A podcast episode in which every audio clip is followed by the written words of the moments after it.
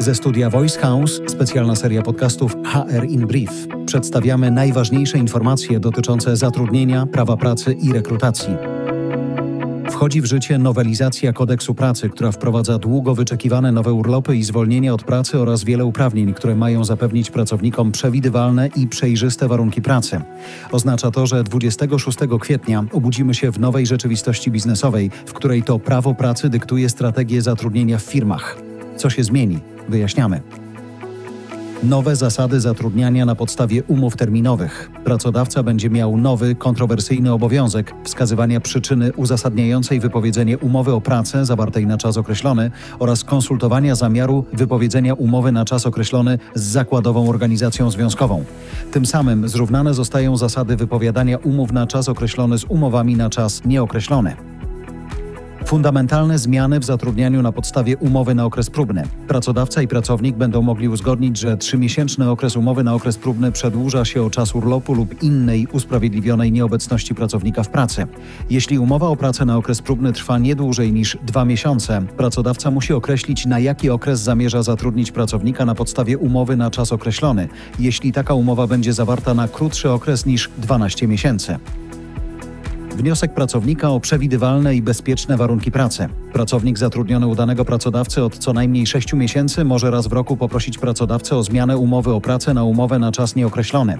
Może również wnioskować o bardziej przewidywalne i bezpieczne warunki pracy, takie jak zmiana rodzaju pracy lub zatrudnienie na pełny etat dodatkowe urlopy i zwolnienia od pracy. Pracownik ma prawo do dwóch dni lub 16 godzin wolnych od pracy z powodu nagłych spraw rodzinnych związanych z chorobą lub wypadkiem, jednak otrzyma wtedy tylko połowę wynagrodzenia. Pracownik ma również prawo do pięciu dni bezpłatnego urlopu opiekuńczego na zapewnienie opieki lub wsparcia najbliższym, którzy potrzebują znacznej pomocy z powodów medycznych. Rodzice, którzy wychowują dzieci do 8 roku życia, będą mieć specjalne prawa. Mogą poprosić o elastyczny harmonogram pracy, który obejmuje różne opcje, takie jak ruchome godziny pracy, indywidualny czas pracy, skrócony tydzień pracy, praca w weekendy i praca z przerwami. Rodzic dziecka w tym wieku nie może bez wyrażenia przez siebie na to zgody pracować w nocy, w godzinach nadliczbowych lub być delegowany poza swoje stałe miejsce pracy.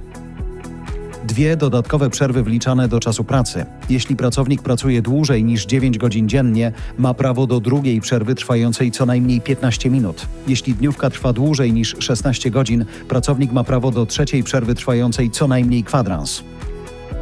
Pracodawcy rozpoczęli wyścig z czasem, który rozgrywa się nie tylko na tle ustalenia nowych regulaminów i przepisów wewnątrz zakładowych czy szacowania szybujących kosztów wynagrodzeń. Systemy kadrowo-płacowe muszą zostać zaktualizowane, a działy kadrowo-płacowe muszą dostosować się do nowych wymagań.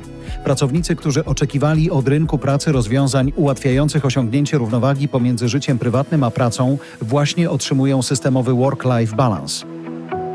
Materiał został przygotowany przez Monikę Smulewicz z zespołem HR na szpilkach oraz redakcję Voice House. Do nagrania użyliśmy sztucznej inteligencji wykorzystującej głos Jarosława Kuźniara.